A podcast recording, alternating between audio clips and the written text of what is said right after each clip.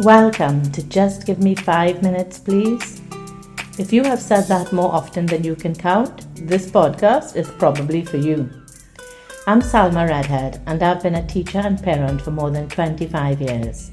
In five minutes or less, I'll lend you some support as you navigate your child's journey through the school years.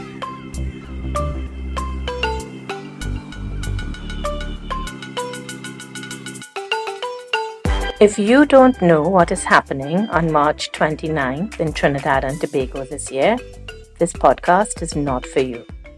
If you do, then I hope it helps. Seasickness, and by that I mean secondary entrance assessment sickness, is real. It afflicts children, parents, and teachers every year. We know it is coming. We try our best to prepare for it, and yet, when it arrives, it just seems to knock us out. There is almost an arc for parents when facing the SEA with their children. The stages of this particular ailment seem to go something like this.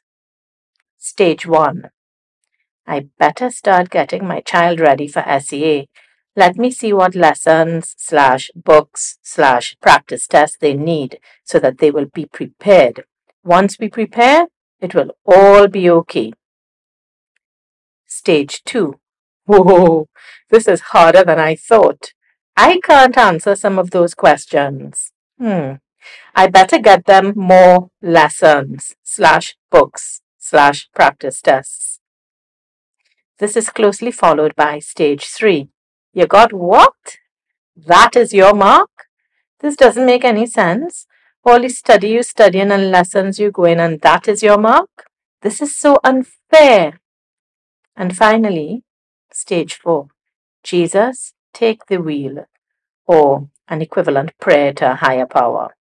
I'm not able anymore. Fun and joke aside, there is some truth to all of those stages. First of all, even if you are prepared, it is harder than you could have imagined.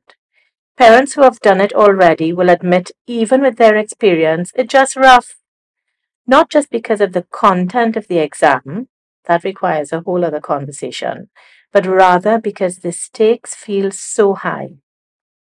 And it is unfair. It does not make any sense that a child should be expected to sit a placement exam at age 11 or 12 or 13.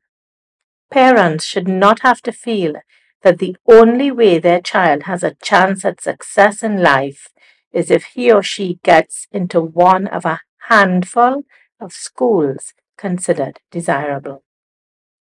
Until our education system has seamless promotion into secondary school, we have no control over that. You know what else we have no control over? The result. The result is out of our control. It's terrifying, I know. But if you can embrace that, it can also be liberating. This is where you are. You and your children have done the best you could. So, what is left for you to do? I think the most important work yet. Remind our children that their intelligence cannot be measured by one test on one day. Reassure our children our athletes and dancers, our musicians, artists, and writers, our builders and our growers, our innovators, our comedians and daredevils, our future leaders. Remind our children that their opportunities for success extend far beyond this one day. But most of all, for today and for the rest of their lives, convince them that their worth is too great to be defined by a score.